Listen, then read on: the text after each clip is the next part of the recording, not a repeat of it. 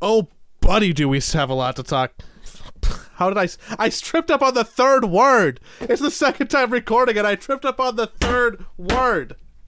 That's what a month off does to you. You gotta stay active in these things, Joey. Otherwise, you get rusty. I I forgot how to talk. Like I've been talking still. I've used microphones. I've had video calls. Yeah, well, I mean, at least the there, we're having no production issues with the podcast, right? Zero, zero production issues. No internet problems. Everything's fine. If you see an issue with the video, don't tweet me or zeet me or fucking post in the YouTube comments or do what's good for engagement. I don't care.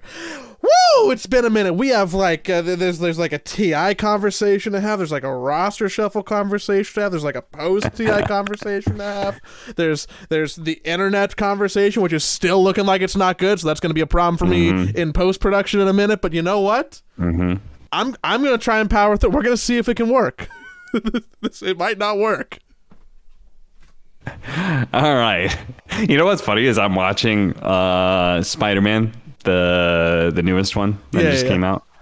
I'm Yeah, watching that on Netflix right now, and I that that actually feels like let's do this again. the whole intro of that is I am the one and only Spider-Man. This is the first take of the podcast. All right, so it's been a month. We're back. Uh, we did not do a podcast because we both work TI. And then I came back and I was sick. And then, yeah, just in general, had a hard time getting the podcast going. But Yeah. we're here now. Joey, how was your first TI? So for those who don't know, which is probably most people, but some people definitely do. Shout out to everybody in the Discord or the people who are paying attention to the TI stream. I was working the broadcast, like not for not for Team Liquid, not not for Team Liquid. I don't know what the second point of that was going to be. Hired by Gabe Newell himself. I got an email. I got an email a month before TI and it said, Hey, we need a producer to help with the broadcast. And I thought to myself, this looks fake. But I responded anyways because I saw that the email was kind of from a from a Valve software account.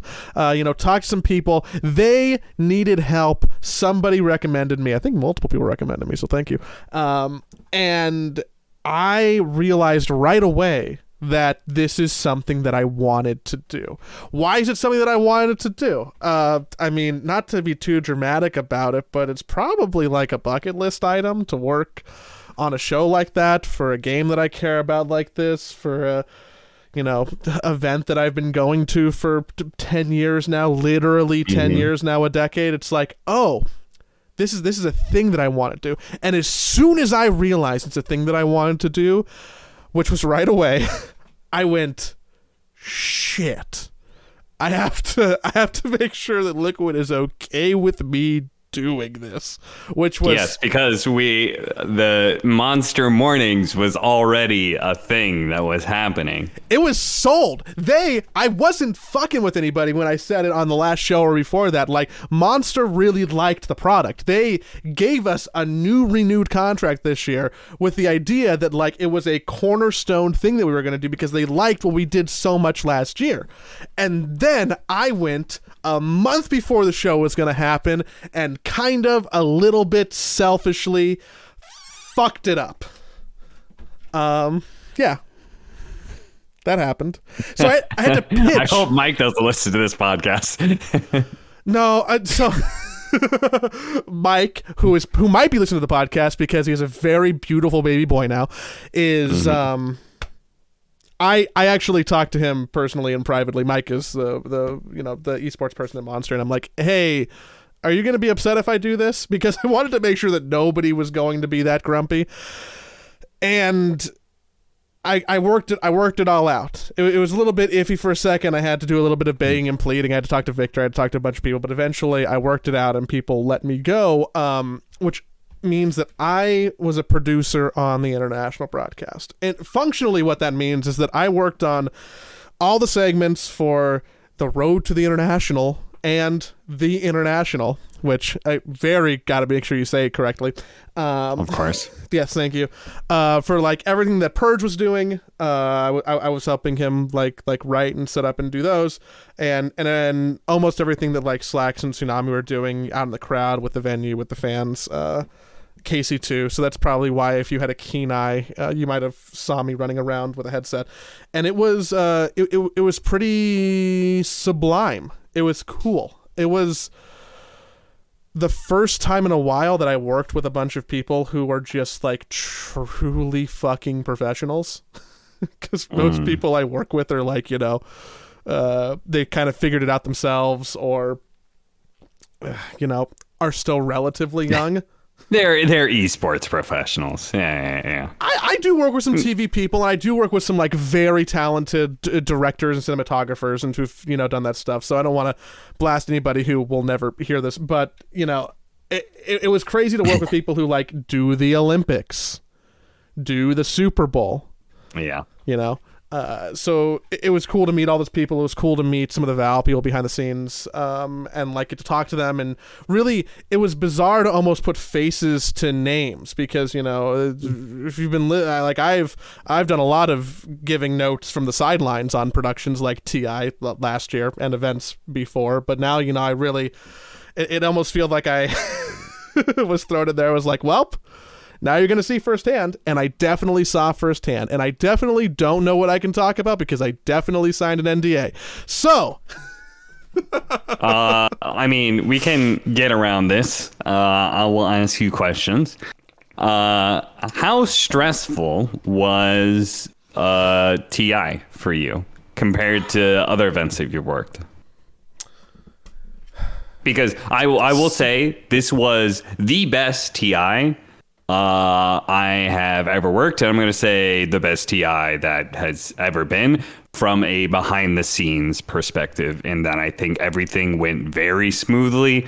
A lot of people I talked to felt like it was going very smoothly. A lot of Valve people I talked to said things were going better than you know they expected because you know when you're working live production you always feel like s you're always trying to like scramble to fix things and things you, everybody was just kind of waiting for the other shoe to drop but like things seemed to go very well. So how was it for you and let's be clear i contributed to none of that. But oh yeah. I mean this was already an emmy award winning show before you got here so you know. exactly exactly. And that's not even me being funny. Like the people who who ran it were like incredibly talented um and really had their shit together. I expected more problems Mhm. just like through and through both from like what i've seen as a viewer both from what i know about live production what's happened in ti's past like every i think literally every time i've been to the international especially like everyone in seattle there has been like a hey guys the first game's delayed for like three hours or uh There was Oh. no DDoS that happened in the middle of TI. That was what TI four, five, something like that. Yeah, there was no. Yeah, there was no. Uh, there was no. Uh, the uh, TVs in the stadium, I don't think blacked out at any point in time. No. I remember I was casting a series for that one. That happened. Uh, um, yeah, uh, yeah, a lot of things like that.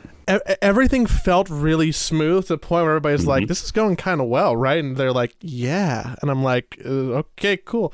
The I was stressed for two reasons. I was stressed for two reasons. One, even though I was very explicitly not working for Team Liquid during the event, Mhm. I was emotionally invested in the games they were playing Yeah. Which I think I somewhat controlled, but there was 15% of me that was like, uh, having that going through my head, and then also making sure that all of my team members who were also in Seattle doing stuff for Liquid were also doing their work. So there was like a non zero amount of me doing two jobs. Yeah, we had to ask Joey questions about the show sometimes. Joey, can we do this? Can we do that? yeah, sure. And uh, and the other part of the stress was, um, God, it was the first time in years that my role in a production was like to do a single ish thing. Like I was Yeah. a person on the assembly line at the car factory, and I just needed to put lug nuts in. And that's that was like 80% of my job was just putting lug nuts in. And I haven't had like a single objective in in production in a very long time. I'm used to like like kind of running the show a little bit, dealing with more problems, dealing with crew, uh, doing a doing a bunch of things, right? So Pretty much any problem that popped up at TI was probably nothing to do with you and and not your like yeah, you didn't have to worry about it, right? I, d- I didn't have to worry about it. And and like I didn't know how much to like be overburdening and be like, "Hey, is there more work for me to do? Hey, can I help? Hey, like let me let me try and fix this." Versus just sitting there and putting the lug nuts in the wheel. And that and that which which is like I'm describing the lack of work was stressful, which makes me think that I have a problem, which also Yeah. isn't news. But I think we've been doing this podcast for about four years now, Joey, and yes, I think we this has been an ongoing not theme. news. Not news. Jo- Joey Thimian has a problem with his relationship with work. Yes. Um. Yeah. Yeah. I. I. I, I do. So. I got, I got to focus like there there were times where I was just like you know talking to people and hanging out. It was really cool to you know just like be backstage, see how it all works. Um, checking Crimson Witnesses prices, working with Kevin to make sure that working with Purge to make sure that like you know cool segments were gonna happen. It, it was really it was really rewarding. Like like the whole show, the whole process was was really rewarding. Um, and I and I'm glad that I did it, and I'm glad that Liquid let me do it. And it was fun to just like kind of hang out with my friends backstage and like make a cool show. Like, you know, I remember fucking the last time Ti was in Seattle. Well, uh, I was not working in esports. Uh, I shared an Airbnb with Tsunami and a bunch of the Reddit moderators. We put together like a little community charity shop and like you know did some stuff outside on the lawn. And at night, you know, uh, like Tsunami and I or other people I would talk about like yeah, like you know, I I think maybe there's a way to like get into esports and actually like work the event and do the thing. So like I I had a real moment for like 15 seconds on stage when I was standing behind the camera and Slacks and Tsunami are about to, you know, introduce the event and show the Aegis in the crowd, and I'm like there to count them in with a headset on, where I'm like, oh fuck, we're like mm. doing the thing that we talked about doing five or six years ago, and it's like real, and we kind of made it happen. And that moment was both like rewarding and sobering and i was like you know getting just just the slightest bit misty-eyed on stage. So um you know that was that was cool. Um that was cool.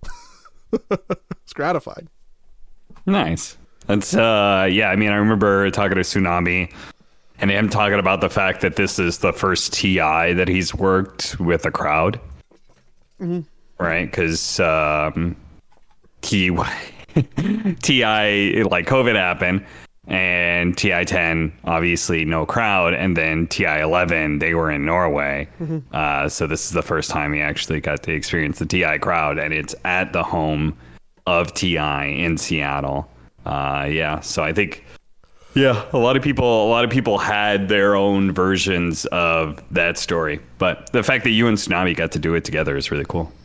Yeah um i i mean i got to sit down at the desk with you after you casted a grand final and the confetti was on the floor and i was like you know, Yeah. beaming a a little bit for you We got a super cute picture together. It was great. we did I love that picture. so you know I, So I, a lot of wins All in all, pretty happy with Ti. There is. I have literally a single complaint. I have a Yeah, single complaint. I have a single one uno un ooh, ooh, one complaint. Ichi. Mm-hmm. The team didn't win. Yeah, they they didn't do that. No, they were. No, they they didn't make it. They made it to the final weekend. they made it to the final weekend. They got cool Yeah. AR stuff. They were like the only uh, like they they lost in two to one games to the first and second place team.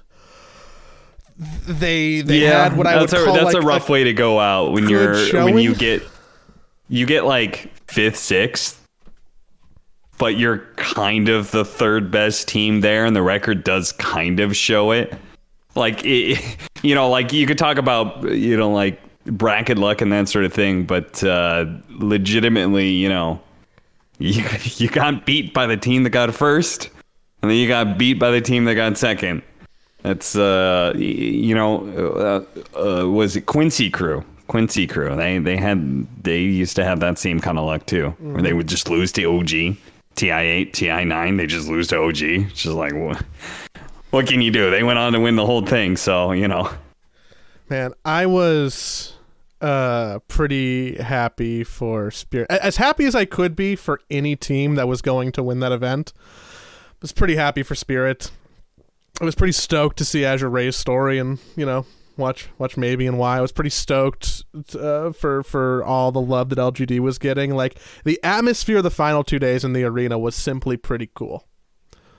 And it helped a little Yeah. bit with the heartbreak. Fucking you, you, you can like. I, I think it's even in the vlog that Liquid did for Ti. But there's like a moment backstage where I'm like gonna get Will and Zai to go for the interview, and like, you know, uh, M- Micke just apologizes to me, and I'm like, No. fucking basically start crying, and I'm like, stop.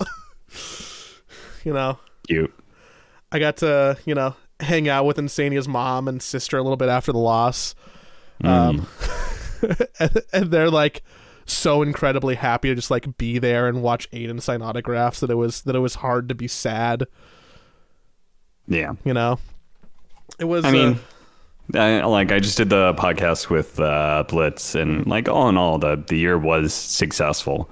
I mean, like money is like the one of the best ways to judge these things, and they did end up second, which is funny enough. But they did end up second in overall earnings for the year, right? So, uh, and they did it without placing uh, high at TI. Obviously, a lot of the money is from Riyadh, but like ultimately, they were kind of like the second most consistent team at uh, of this year. Gaimin Gladiators, uh, you know, they fell short at Riyadh, so they ended up making less money than than Team Liquid, but uh, which is kind of funny. But uh, you know, I think uh, they had they had like easily the most consistent year, and then Team Spirit. They were just like unstoppable. yeah, I think I, it's pretty rare that I have felt the way I have about a team at TI. Um, I know Avery felt that way about Tundra last year.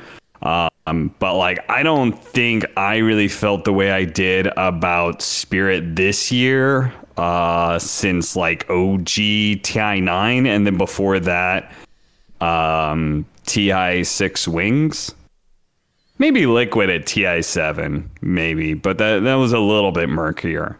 Um, but like, it is very rare, I think, to have as clearly as it was such a dominant team at TI.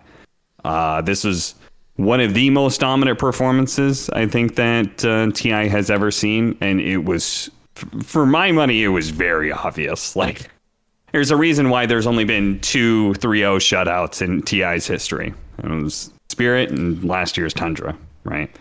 I don't think anybody is going to walk away. There's no going to be no revisionist look back on it, oh, Wraith Pact, you know, like blah, blah, blah. Like, no, especially it- since it's gonna it's not gonna be Wraith Pact. It's gonna be Yatoro. like yeah, people are it's look like people like, are going to be like, this player was so fucking good, you know, that you just can't fucking stop him. and yeah, Do you could remember see it. I could be like, you could see it coming a mile away.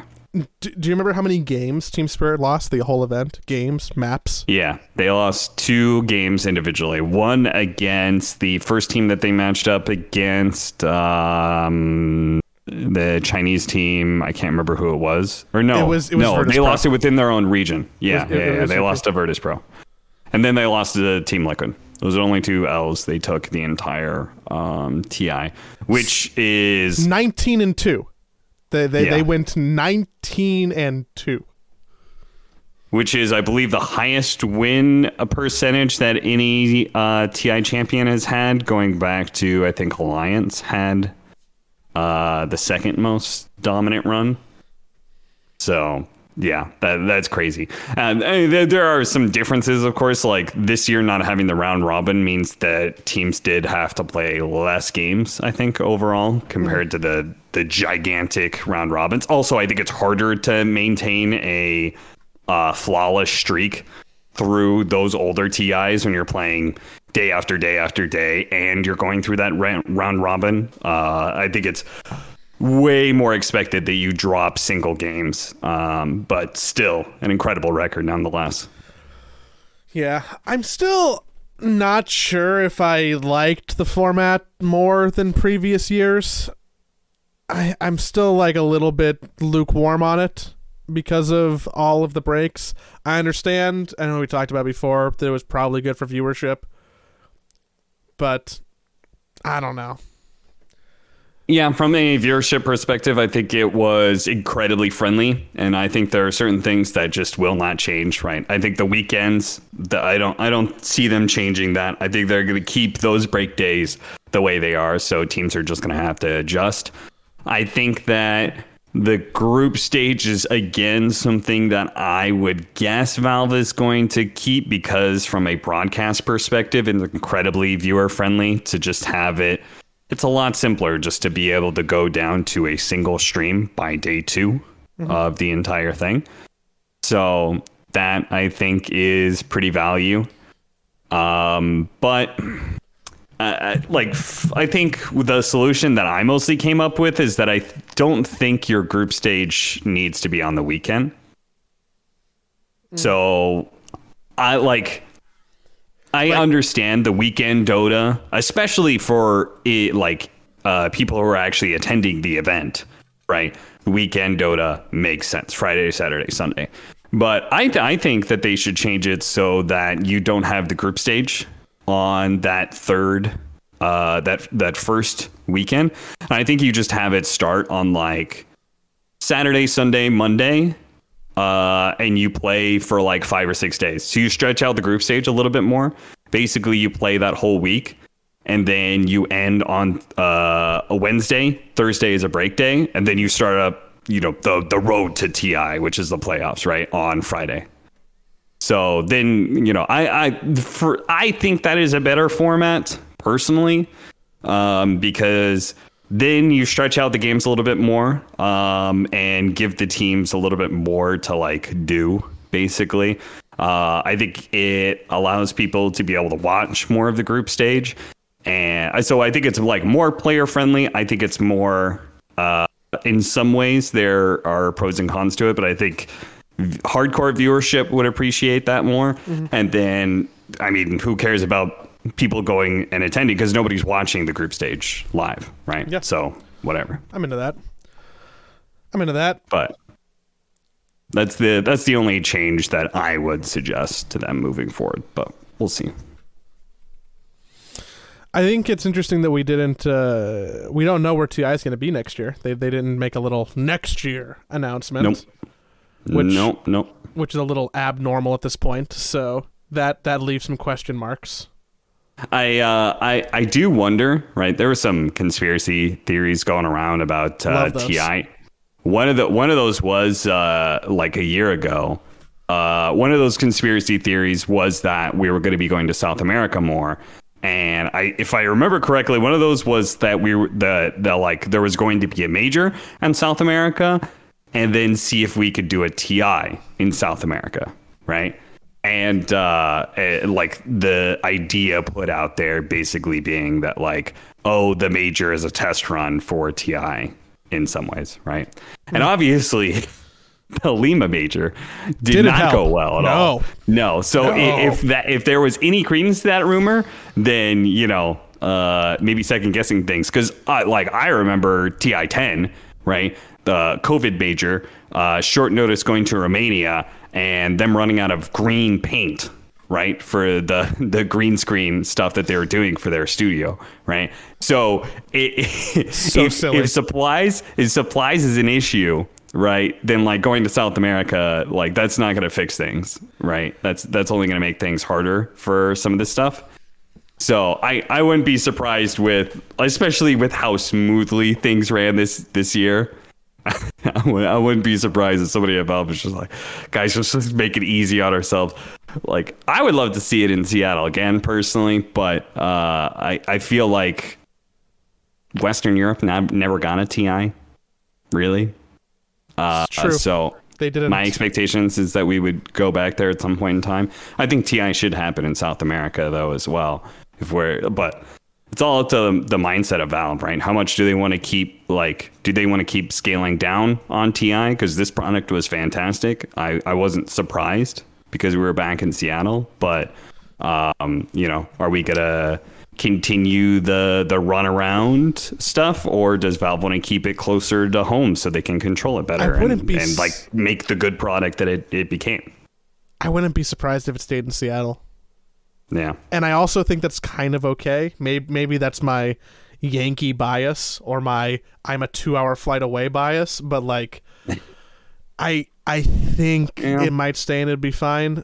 I think that they probably they being Valve and everybody who ran the event probably deserve some flowers because it seems like there was a lot of last year people complaining, including us. You can pull up the VODs of the show where we talked about like the things that just Yeah. weren't good about TI, from the betting sponsors to the group stages being janky to the having people split in two different regions to the, the we had like we had a baker's dozen complaints about the show and it feels like a lot of that stuff was kind of addressed and fixed and TI felt special again. And in years past specifically last year maybe even the year before that that that was kind of what it felt like it was missing right? Was was was that touch or, or like that that that credence that ambiance. And and that felt like it was gotten right this year. Everything from the ar and the opening and the choir to like just the smoothness of the event to the lack of people doing everything super remote. Like i'm i'm pretty happy with the product and what changed from last year to this year and i don't want to have that be forgotten because i'm sure in Yeah. six months we'll be we'll be complaining about something else I uh I there there were definitely some people who thought I was coping. Remember I said like it- you know, uh, like doesn't feel great. We're downscaling and stuff, but like, I but I did. I was like, but we're going back to Seattle. Like I was like, I feel like Valve wants to put on a good show. Like if they're they're in Seattle, they're in their home court. You know, they they want to they want to do a good job, and uh and they did. They knocked it out of the park. I think with this um uh this one. I I also have one one complaint. Um, one thing that I think was personally, I think was it stood out a lot for me. Maybe because there were no problems and the production was so flawless. I mean, the the I mean, the aesthetic is just so fucking good. The the way they did the the VR stuff on stream with the stained stained glass covering up the the second like that was a really clever combination of some people some people I talked to they they really didn't like it but I thought it was a fantastic combination of like it covers up if those areas are uh more empty right so then it, it feels like the studio the stadium's like completely full which it was largely. But like obviously those upper areas are going to be the areas that are going to be missing fans but also just looked fantastic and there was a lot of cool things that they were able to do um, largely with the opening and the, the heroes coming through the stained glass windows. That was uh, definitely i think one of the best introductions um, to ti um, as as I said, the smoothness of it was fantastic. All these different things. but The one thing that was missing was an uh, all-star event oh no, not an all star event. They didn't do the all star event. Instead, they did the round table, uh, which.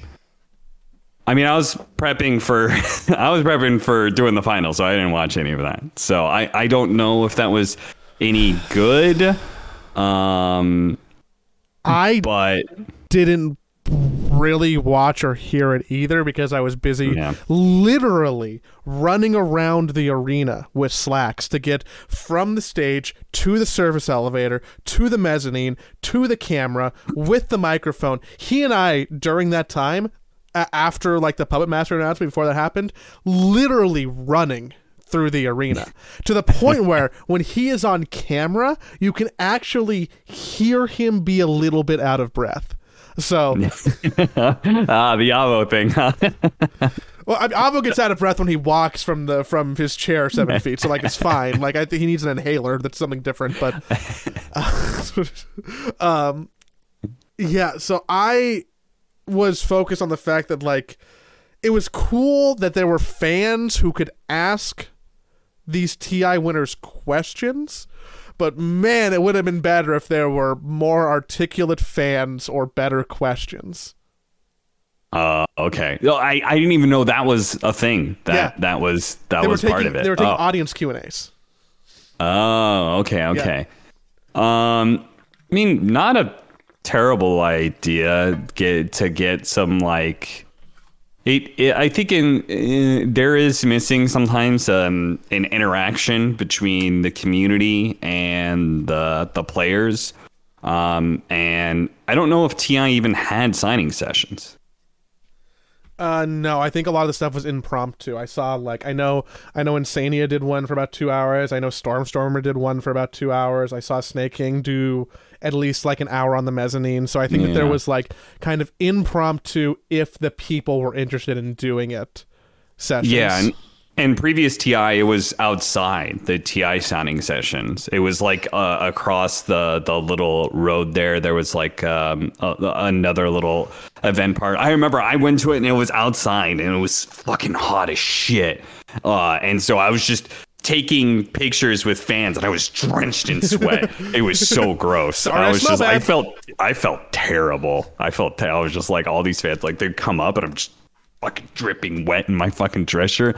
That's a memory that will stay with me forever. Uh, yeah, the uh, so yeah, um, that so that was missing. So not a terrible idea. Um, I mean, you know, they could definitely be better. Uh, hopefully, they'll be able to come up with something that that's a bit better there. But uh, fuck the All Star match. Like, I'm down just to like forever never do a fucking All Star match because those are so incredibly hit or miss. And and the one of the worst All Star matches uh, uh, was the Singapore.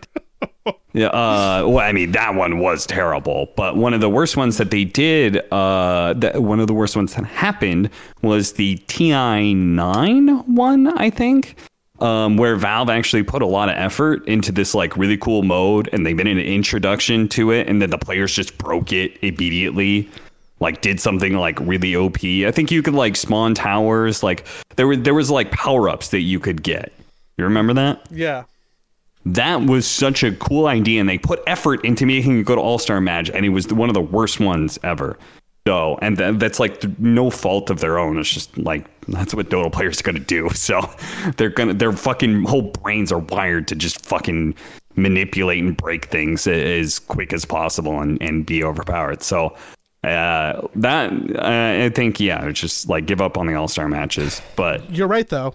Very little pre-recorded content. No like pre-recorded content. No, Yeah. like Casey getting massages with the players. No, like Uh-huh. here's what happened this year in Dota. There were some interviews that happened, uh, and it looks like the interviews that happened with the with the playoff international teams, like they were just all asked the same questions and put into like one video package. Like I know that there Yeah. was some love for like the which player would you ban or stuff like that piece, but they felt a little bit more boilerplate and like any event could have done that or like it was it was Yeah. a little bit of a low hanging fruit there was nothing that felt you know uh really There was nothing yeah. special to TI. Content, no, like content that is special Yeah. to TI. Yeah. There. Oh, so the Purge and Slacks stuff, right? The stuff that he's done the last two years. Granted, you can't do that forever. That you're like you're gonna run out, right? But like the remember when.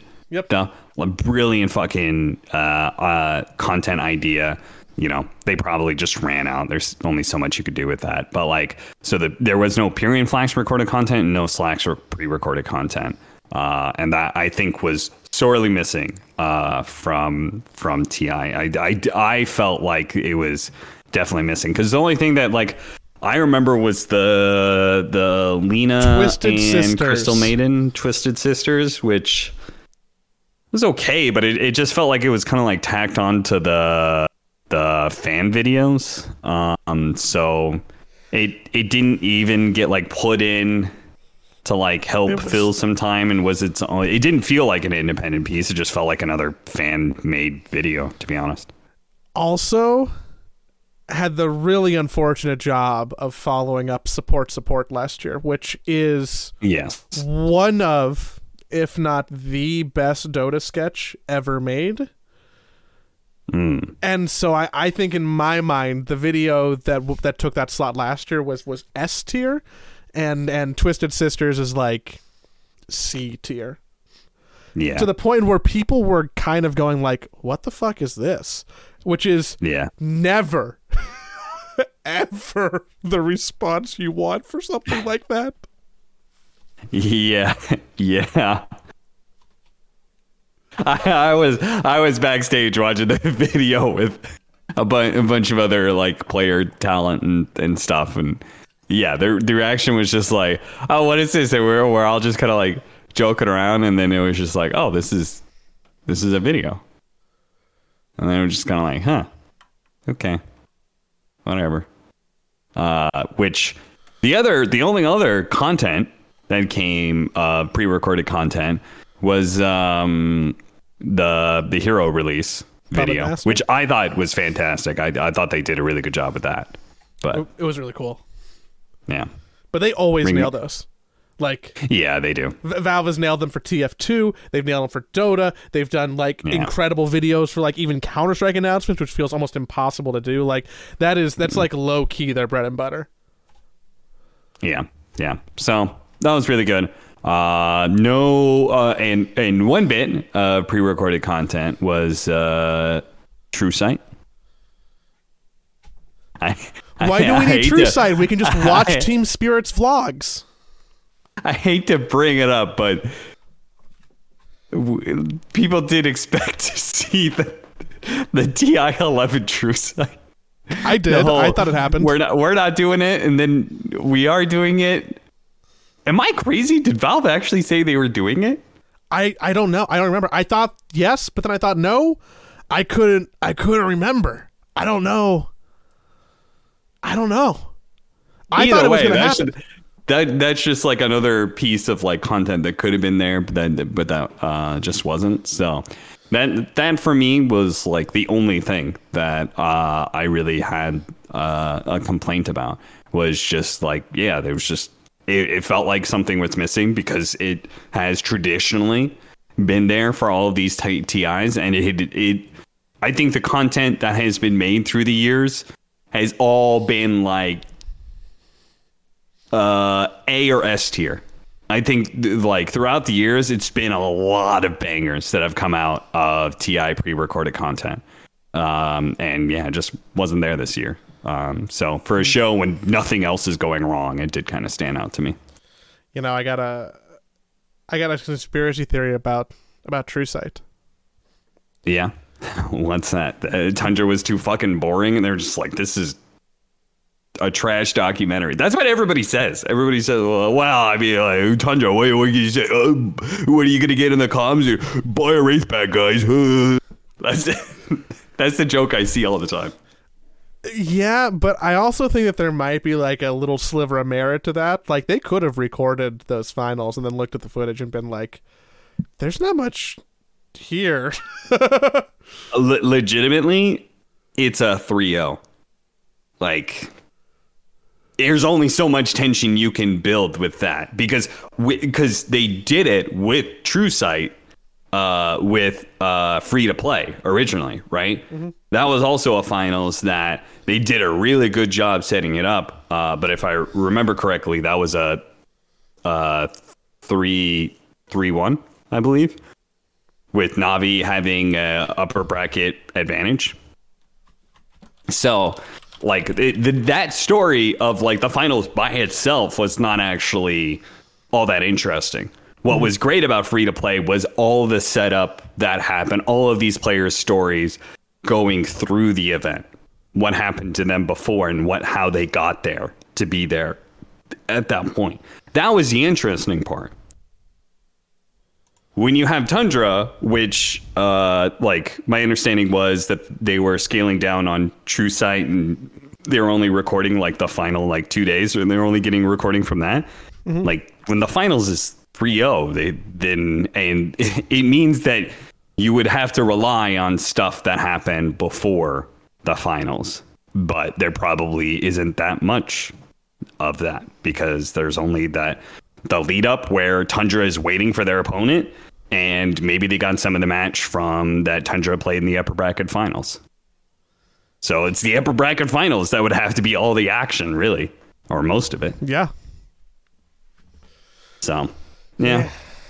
I, I think I think it's possible that happened. I don't know what happened. I think it's possible that happened.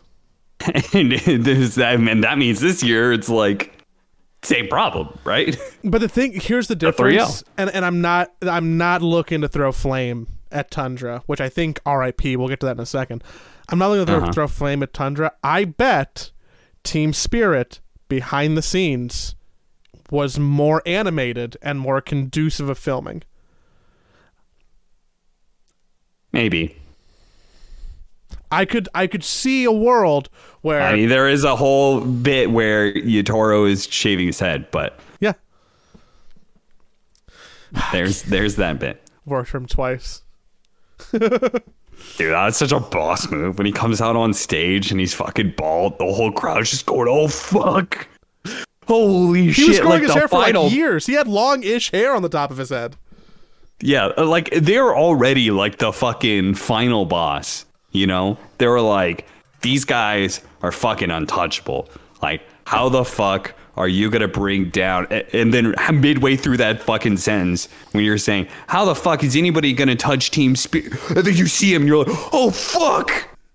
The fucking now the boss has two health bars. That's fucking cheating. You know, it was like it was that kind of moment, which is fucking. You know, that's a sick moment. Too bad the rest of the. Yeah, fuck me, man. Um, fucking cast Congrats my on your first grand TI final. finals. It's a fucking 3-0. ODPixel casts his first TI finals. What does he get? Fucking OG versus LGD TI 8 game 5. Fucking, you know, best finals in TI history. I fucking show up. Do my first TI finals. It's a fucking 3-0 shit stomp that everybody saw coming a mile away. I, I saw it coming a mile away. I don't know how you felt about it, but I was just, I was so certain. I was just like, I, I said it in the I- Monster Morning Show. Actually, I said, I said that I thought LGD was going to be able to make it back in, but I said no matter who shows up, I think they're going to get 3 0. I said it that morning. It's on fucking tape. I said, doesn't matter who who shows up, they're going to get 3 0 shit stomped. Shame. I don't think Liquid would have got three out. I don't think Liquid would have got 3 0'd. I think in, in a weird way, there there's a little bit of copium before TI finals itself. But one thing that I did, one one logic that I pieced out was that yeah, I thought anybody was going to get 3 0'd. But personally, I wanted LG to go through for multiple reasons. One, I thought obviously having the Chinese fans cheering is like They that, that is super hype. Yeah, yeah, yeah, yeah. And so you're just missing all the Chinese fans. Uh, like they're still going to be there and stuff, but they're not going to be loud, you know, the way they would have been for LGD. Two, I think LGD was more likely to take games off of Team Spirit. Think they still would have lost the series 100%, but I think they were uh, they were more likely to at least take a game. Whereas Gaimin Gladiators, I think we're more likely to win this series, but less likely to win games. Does that Hmm, okay. does that yeah. logic piece out? It's Yeah. basically like they are sort of an all in. Like if their play style works, they've got a five percent chance of actually beating Team Spirit. But g- going head to head against Team Spirit, if their strategy doesn't work, they're less likely to take games off of them. Because I, I think LGD was better set up for that. But then LGD got uh, run over in the lower bracket finals, so no bueno. And then Gaimin Gladiators was like, hey, we're going to kind of play a little bit of a competitive game three, but we're going to let Team Spirit have Chaos Knight Dazzle Spirit Breaker. yeah, yeah, yeah, yeah. That was uh, Like if you don't look at the law, if you don't look at the game, if you don't know what happened, and you just look at the draft for Game Three, you go, "How did they even get to the finals? Why'd they let them have those three heroes? yeah. Why do they have those three heroes? Uh, there's probably not a game in the rest of the event where someone got all three of those heroes. I really, I really thought the Gaimin Gladiators, like I'm midway through that game three, and I, I realized this too late. I was not prepared for the end of this series. Oh, Well, I knew, like, I knew that, like, I had asked, like, hey, what are we doing after, you know, am I, am I doing the call? But, like, mentally, I wasn't prepared for the series to be over. Um, because I thought Gaimin Gladiators are going to win that game three halfway through, and then it starts turning against them. And I can see it happening, but obviously, I'm focused on casting that bit. And so I wasn't prepared for, so I think I did not do that good of a job with the Team Spirit trophy bit. have you have you watched that back? No, I haven't. Um, Are you going to I watch haven't that watched back? back the the TI finals. I will later, later on, but I'll I'll just feel bad about it. I think if I watch it now, because I'm very certain that I did not do that uh, um, as good as I wanted it to. Whereas like like my intros, I think for my introduction to on Friday morning, I think was very good. I thought my introduction to the finals was pretty good. Yep. Um, you know, like those I was very happy with. And I feel like that is one of my strengths is the master of ceremony type stuff. I think I'm really good at that. That was actually something Shiver told me at the after party that she thought she was like, you know, I think that's actually something you do better than Owen. I was like, wow, that, that means a lot. Thank you. And I was like, I agree. I think that's like usually where I shine, which is a shame then that I fucked it up, up for the trophy lift. But yeah, whatever. I don't. I can't Yeah. even give notes on that or thoughts on that because I didn't hear what you said because Yeah. the audio when you're on the floor on the it's not meant for people who are like literally on the Yes. floor. So Yeah. when I'm There's standing, no speakers going down. yeah, when when, I, when I'm standing next to y'all, I actually can't hear it. Yeah. Yeah. so I actually don't know what you said. Yeah.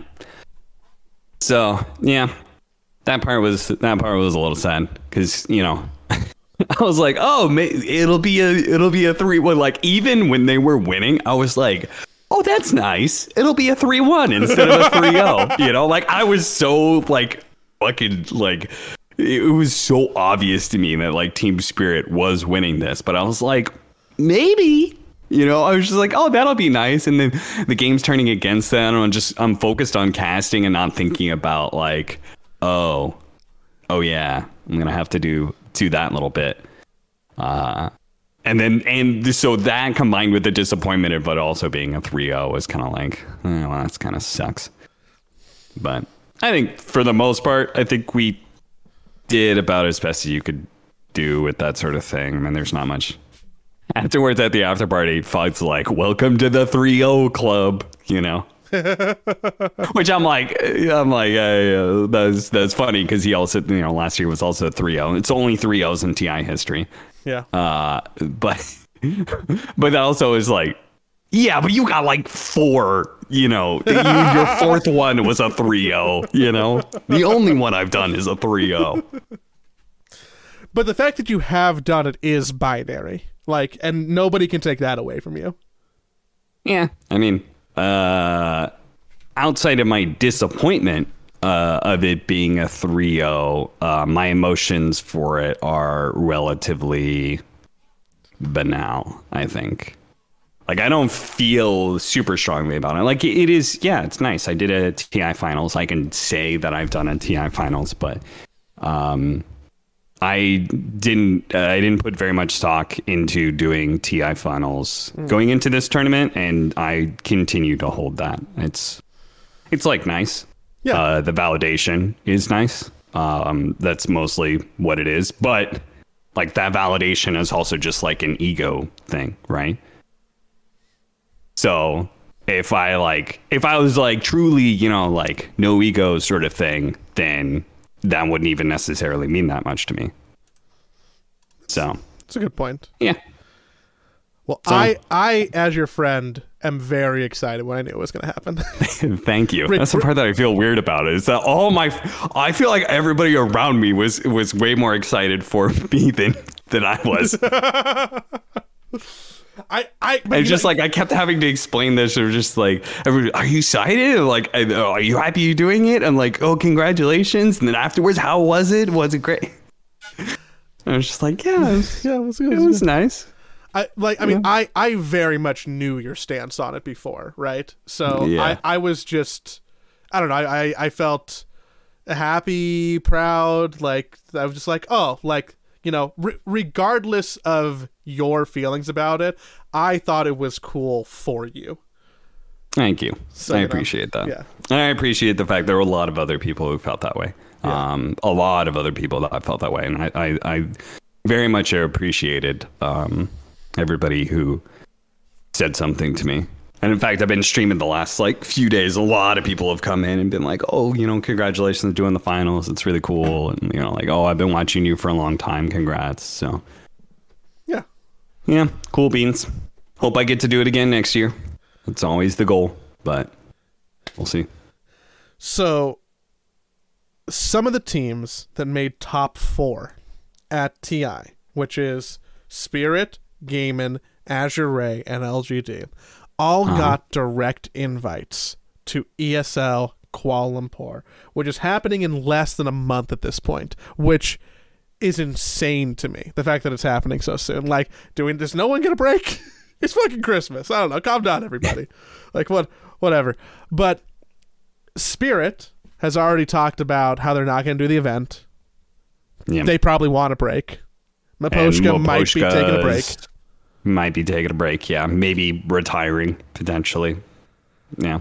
So Azure Ray don't know what the fuck Uh-huh. their roster is at all. It might be none of the same people. LGD don't know what their roster is, I think, right? Might be Yeah. maybe none of the same people. Why are they getting invited to this event? yeah, we're we'll have to see how the ecosystem plays out from here, right? Because Valve has always been like very uh, player minded, right? They put way more stock in the players than they do the teams. Um, but esports traditionally has usually given more power to the organizations than a group of players, right? Which makes sense if, if your understanding of esports and how it should develop is based off of traditional sports, mm-hmm. right? If you are trying to copy all of the good things about traditional sports, then you're trying to support a team infrastructure that has that kind of power. But Dota has not been that way. But we no longer have a DPC, so Valve's hold on the system. I mean, they they could still be like, "Here's our rule set. This is what we want you to do to buy Yeah. the numbers." Very unlikely that happens because Valve traditionally hasn't been super big about like having rule sets, right? So uh, it'll be interesting to see how that whole thing develops because yeah, LGD and Azure Ray very likely are going to be diminished rosters from um, at least one of those. One of those is going to be probably very diminished from what they were at TI. Yeah. Um, so good old LGD without their PSG backing. Seems like that uh, may be affecting them. There's some other players getting into the field as well, so that'll that'll be uh, somehow like like with with uh orgs getting interested in getting into Dota, I hope that tournament organizers, it's not just team owners because like team owners are great for the players. Um, you know, it, it helps increase competition for salaries and gives more people more jobs um, as players. But the ultimately, you need tournaments in order to uh, to have those teams be worth something, right? You can have a roster, but if they don't play more than you know once a once a month, then uh, you know that that roster may not mean anything. So I hope the fact that there are team owners coming in means also there's tournament organizers also wanting to come into Dota because right now, yeah, there's ESL one uh, Kuala Lumpur, um, but I don't know what the the rest of the year looks like. So So I think teams are coming in because of the Esports World Cup. And that's kind of the long and short of it. So there's going to be that there for them. There's going to be people who come in and look to like field multiple games to try and get some of the money for the World Cup from Saudi Arabia, aka Gamers 8, but I don't know what's going to happen aside from that and if the Dota investment will be good for these teams or people, you know, outside of Esports World Cup. That's what Yeah. I'm curious about. Cuz that's why we see Falcons have a team, that's why we see like, you know, you know, if you see another team get into the space in like quarter one next year, and you see that team also probably has like a Rocket League team and a PUBG team and like maybe a FIFA player and a Counter Strike team and all these things, you can probably guess that it's Esports World Cup related. Yeah, yeah. Which uh, also I think uh, increases the likelihood that you're right about Ti being in Seattle because if it means that Ti is going to now be the second biggest tournament of the year, do you feel like you need to have it travel around the world? Or can it just be more selfishly a thing that's just like it is what you like it to be? Yeah, maybe. uh, if you're a Valve, right? Because you know, like okay, the the big the big money maker, that's that's somebody else's tournament. that's somebody else's problem, you know. Uh, so yeah, yeah, we'll see. It's uh a- again, I feel like I've said this a couple times, but it would be a shame if like everything is just all for we just change out Ti and put in Rion, and that that's like the ecosystem remains the same, and we have the same problems of Yeah. the the former, uh, which is just like there's just one big monolith fucking tournament, and that's all anybody ever plays for, um, and. You know, I, I think that would be a problem. I think it would be a problem if ESL um, is like the only game in town, effectively. Like, I mean, they I'm kind sure of there's going to be other there's going to be other smaller tournaments. I'm sure, but is there going to be a real competitor to to ESL, or is it just going to be the ESL circuit replacing the DPC, and then occasionally there is a a little side event that's going on somewhere else? I think that we're rapidly approaching the point of a monopoly. Well, and and there's not much we can do about it. yeah. So Well, as long as I'm getting hired by ESL, I guess. Yep, yep. That does that does make that probably a little bit more important, honestly. Yeah, yeah, it does. Who I mean, I, I could be selfish and just not give a fuck about the ecosystem as a whole and just, hey, you know, whatever's good for me. It's true. Who are you uh excited are you excited about any of these teams that are playing in this in this uh Kuala Lumpur qualifier? Um, Because am we I have had excited about any of these teams? Um, okay, so the teams that I'm interested in seeing how they do. Um, this Nouns roster that has Fly and Gunnar on it with Lelis. That's a pretty strong trio. Um, there, it still means that North America is effectively a three-team region but also it's a two team region because there's no Shopify Rebellion yet because they're taking a break. Um, and we'll even see how strong their roster is when it does come out. Um, but right now it's just TSM announced. Um, they're the other lineups that are there, I think, are okay. But I think it's mostly just a two team race. Um, so that's not terribly exciting. Western Europe continues to be um, probably the strongest region, at least for now. But um, OG, I think, is pretty interesting. Um, them having Whisper is obviously a massive move that pretty could pay cool. off big It's pretty cool. and could choke. We'll see. Um, but I think it's it's one of those gambles that I think you, as an organization, absolutely should take because I think if it pays off, it pays off in a really big way, and if it doesn't pay off, then um, I, I think you you still have the core of a very good roster, right? Like three, four, five months from now, uh, if Whisper's not working or acclimating or whatever, or maybe Ari isn't fitting in, um, I think the bigger question mark is whether or not Whisper is able to to like, you know, his English is not not the best. So we'll see how he's able to to fit into this situation. But um, you will still have a very strong core of OG that will be a strong contender for Riyadh and for TI. So take the risk. Why not? Um, who else? No one else of Western Europe is really that interesting. Obviously, Team Liquid is is probably still a pretty strong team. We'll see how um, that whole wor- thing works out there. Um, South America, we had some moves around. So Bakaz is uh, now on Boom Esports. Um, they With moved Sacred from. Southeast Asia. Yeah, because you. Um, I think those are two of the best South American players in uh, South America, seeing as Whisper is no longer there.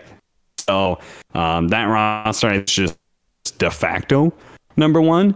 And we'll see how the rest of the scene is able to to get along. But um, I think, like looking at it, I feel like it's mostly just boom.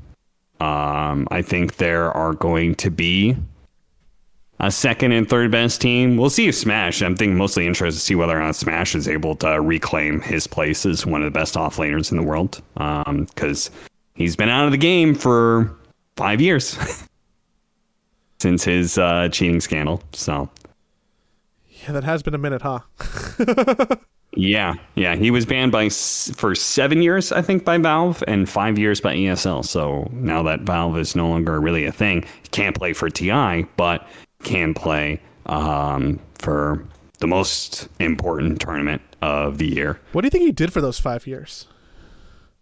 Uh, he's been playing a lot of Dota. Like I run into him in pubs all the time, and he is uh, used to be in the top ten regularly. Um, I feel like over the last like two or three years, I've seen him more in the top 100. So he has definitely declined a bit. Um, Or like got a job? well, no, he streams. He streams. Okay. So I think that basically is his job is still playing Dota. Um, it's just you know being on a team was not not a thing. So um, Eastern Europe didn't change too much. Um, VP Nine Pandas BetBoom uh, is still the top dogs there. Is it China official that they're not the really one- changing? Like, was there any? Uh, was the official news from like BetBoom is we're do we're running it back? Yeah, they. Uh, I don't think I have not seen anything that has said we're keeping our same roster and running it back. I have a feeling that maybe these rosters are um, just here for Kuala Lumpur, and then we're well, like very likely. I think BetBoom, Virtus Pro, Nine Pandas. There will be some sort of switch around. Uh, I'm I'm sure. Just seems like not not yet. Wait until after the new year, probably. Yeah, they might be on like year contracts too, or like calendar year contracts. Some of them. Yeah, yeah. Since Dota has become a little bit more uh, straightforward in that regard.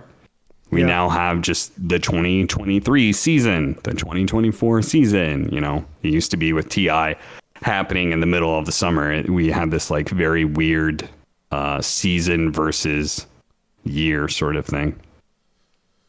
Most most contracts would end after Ti, but you're right. Most contracts, uh, I think, a lot more contracts are probably just throughout the whole year now.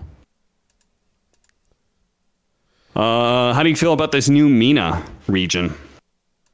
Obviously, doesn't look great when your open qualifiers is um, just whoever wants to play. You know, because there's not enough teams, so it's just kind of like, I mean, if you want to play, you can play. You can put together a, a stack and, and play. We've got the slots open. If not, we'll give buys to people. There'll probably be one more team when Nigma figures out whatever they're doing. Yeah, it's uh, it's kind of weird. They're they're definitely uh, obviously Shopify is taking a break. Obviously, Nigma is taking a break. Though Nigma has put out basically that their roster seems to be the same. The way they talked about it, like they're like, we'll answer some questions from fans, and they're like. Is Miracle coming back? He never left. Is Mind Control sticking around? Yeah, he's here. Is Kuro Like they basically said everybody else is good, and then is Kuro retiring? We don't know. So it kind of seems like Nigma is gonna be the same, um, in some ways uh, or another. And then the big change will obviously like they'll probably have like one new player or something like that, maybe two if Kuro indeed retires. Um, but that's that. Uh, that for me is like the only news I'm really waiting for from that organization because like I otherwise I just like I'm kind of just expecting the roster to be mostly the same. So whatever. Uh, Falcons is, is the interesting story here, though. They're, I don't think. This this is me probably like having some weird like Tundra wasn't that good, but because I've heard them people say like super team, and I don't a hundred percent feel like that. Would you agree that if there was a super team that has been formed this year, this this so far, it's this one? From scratch, I guess by default, because who else is competing for that title? Yeah. I mean, the, the problem is, is that all the good teams stayed together, right? Liquid, Spirit, Gaimin Gladiators, top three teams no, of the year. I lied. I have an answer. I have an answer for you. Fuck you. I Uh-huh. just thought about it. IG. You're really fucking hopped up on this IG roster. Why?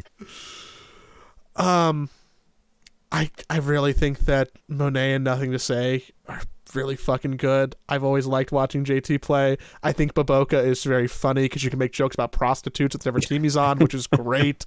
Um, I'm friendly with xNova and will just be a supporter of his his carte blanche. So like, yeah, I think this team is cool.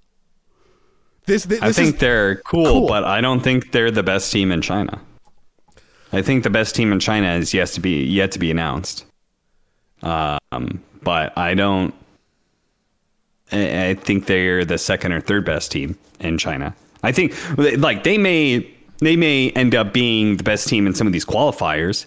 Um, this one, obviously, it seems like the the Chinese team is also taking a break. Whatever, again, whatever LGD, Azure, whatever is happening there. Um, there are some notable players that are missing uh, enough to form at least two rosters. So I'm expecting at least two roster, at least one more roster to be coming out, if not two. Um, and I think one of those rosters will very likely be the best ti- team in China uh, by the end of the year. So I, I, like you know I I think Falcons they've got uh, two TI winners and they have crit, which I think people have slept on crit because of having basically Uh, zero success in three years. Yeah. I mean, thank God that's fucking over with. Jesus Christ. I was so fucking bored of that roster. Oh my god. Like it's going to be better for both of them. It has to be. It can't really be worse, frankly. Like uh for players of that caliber, their their their fucking success was nothing for the last 2 or 3 years. They just kind of limped to uh to event after event. So, uh I think this is going to be much better for both of these uh people. Uh, I'm mostly thinking of Crit and Arteezy. I feel like they're both going to reach not new heights, but certainly better heights than last year. Yeah. uh, I, I think very likely both of these teams will be elevated. Um, I don't know about Fly's roster, um, and I don't know about Abed.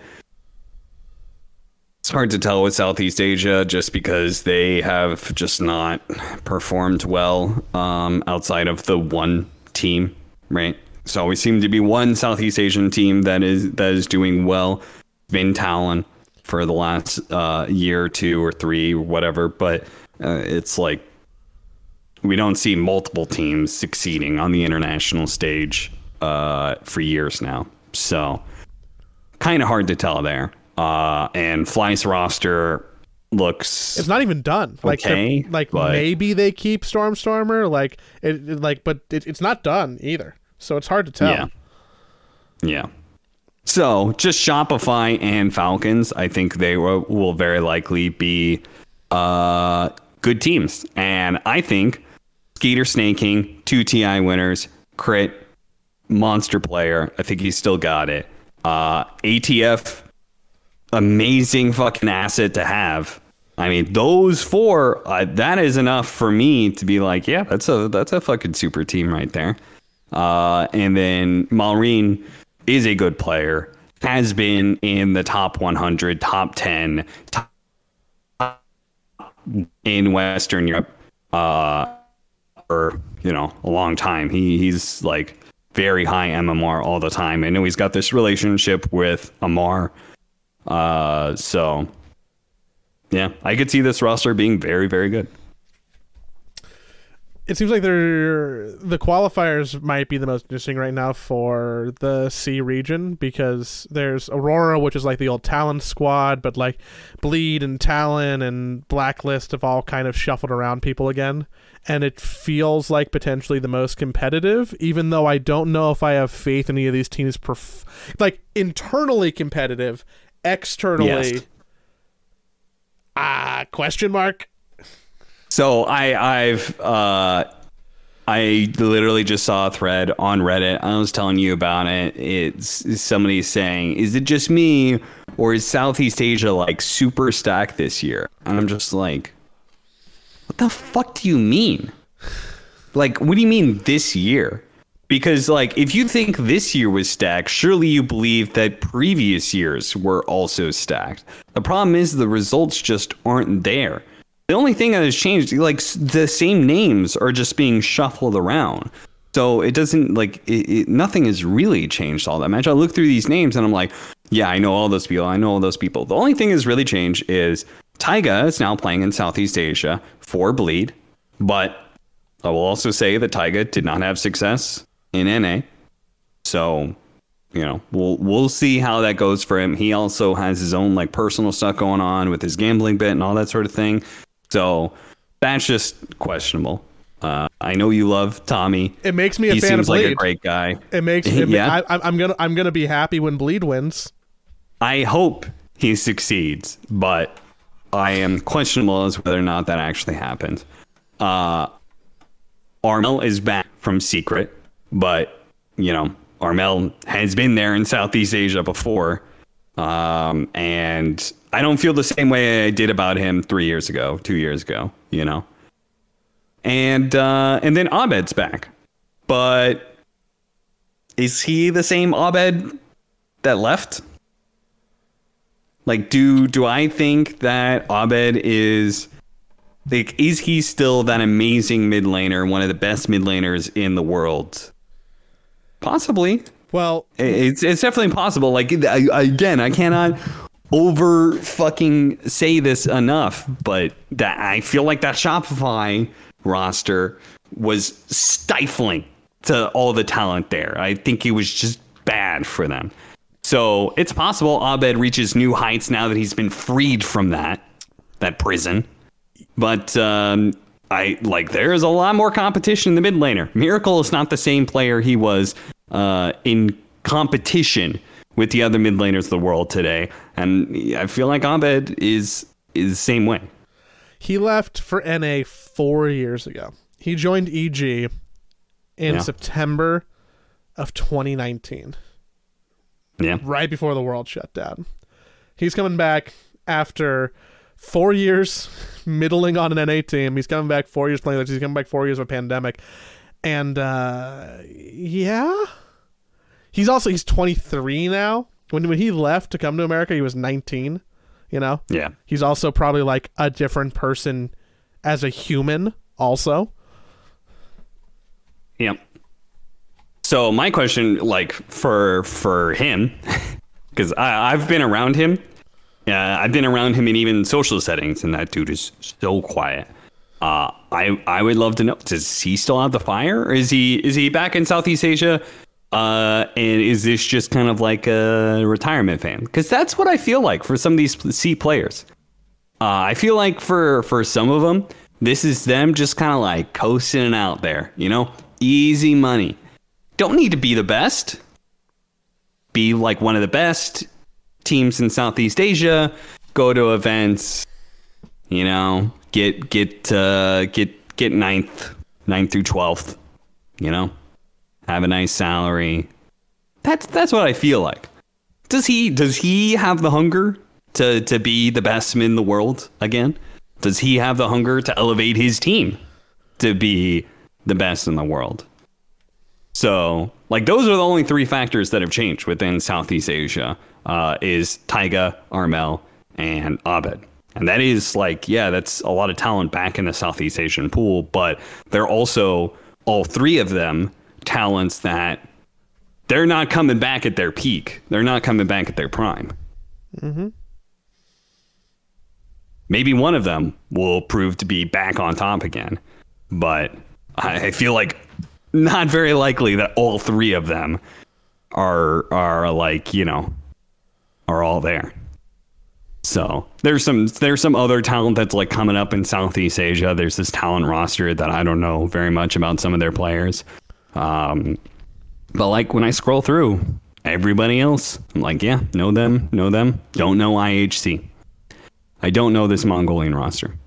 So, but I doubt that's who people are talking about when they're when this person's like, is Southeast Asia like crazy stacked this year? yeah, they're looking at Talon like- and Bleed and Neon and Blacklist and Execration. Yeah, I'm like, looks the same to me. And believe me, I want Southeast Asia to do well. I grew up on watching Chinese and Southeast Asia Dota 1. For me, those are the homes of Dota, not Western Europe. I would love to see Southeast Asia do well. But I'm disappointed year after year after year of more than one team being successful. So I am skeptical. I don't think much has changed with NC, but maybe I'll be proven wrong. I think it's a correct skeptic to have. Yeah. Any any was there anybody else to to round out this conversation? Any any other any other real changes? I think that they're still going to keep on trickling in up until you know January for the teams who don't know. But um, No, it's just Shopify, Nigma, and China.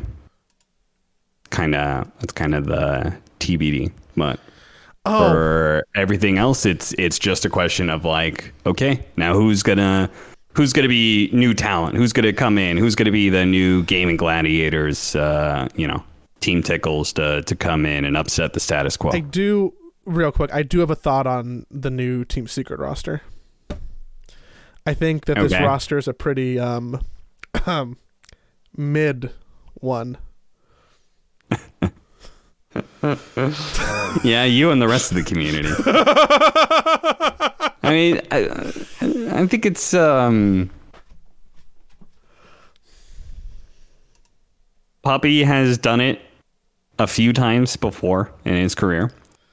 uh, where he has taken uh, middling players and brought them up. And I, I feel like he has definitely had some rosters that have overperformed uh, what their players were at. And then he's been able to take that success and then like tweak the roster and it gets better and better over a year. And yeah, it feels like in some ways he's he's back to square one. Um, but you know, I, I I'm not gonna judge too harshly until I actually see them um, see them playing, which I'm gonna see them tomorrow playing because I'm casting the qualifiers of uh, Kuala Lumpur. I'm casting one series a day. Entity Alliance. No, OG Secret. Yeah. Yep. OG Secrets is their matchup. I'm not casting that game, but uh, yeah, that's a tough one because I think OG is uh, like that is obviously one of the Western European teams that has the highest ceilings. I would say. Do you think Evil Geniuses is going to have a Dota team this year? no, I think Evil Geniuses as an organization is going to be folding soon. They dropped out of out of League of Legends, CS:GO, and Dota. That's the big 3. Unless you're making some grand move into mobile esports, you're fucking done as an esports organization. drop out You're, League of you exit out of they- all three I don't think they dropped big out of. League of Legends. I don't think they dropped out of League of Legends. Are you sure? I'm. f- I is I, I gave you my my thing. Was was there not a League of Legends bit on there? Mm, because I made a funny fucking slideshow. You did make a slideshow. This slide is very funny. Slide nine is very Evil funny. geniuses to exit LCS and Counter Strike. That's the report, anyway. I don't know. I think that that is a rumor. Okay. I, I Well. do not think that's official. I But- mean, it's not like the LCS numbers have been great lately. Whoa, So, whoa, whoa, whoa. and, and also, wasn't there a fucking Valorant roster? What happened with that? That Valorant roster that won World their champions. fucking worlds was was exploring options and shopping around. So, then you're giving up on Valorant too, the up and coming esport. Fucking dead org, dead org. Yeah, This time next year, they will be dead. They will be the dead geniuses. that is that's quite a bag to fumble. Winning Valorant and then whatever's happening now. I wish them well. I will always. I have, don't think you do. I will always have like positive 2012 affinity with evil geniuses and Idra and old Counter Strike teams and Not Alex Garfield. 2015. I- okay, I mean, like it. There was a time period between 2011 and 2015 where EG was really dope, and I'll always Yeah. have that. I still, I still want one of those jackets with the Velcro on the side and the patches. She was cool.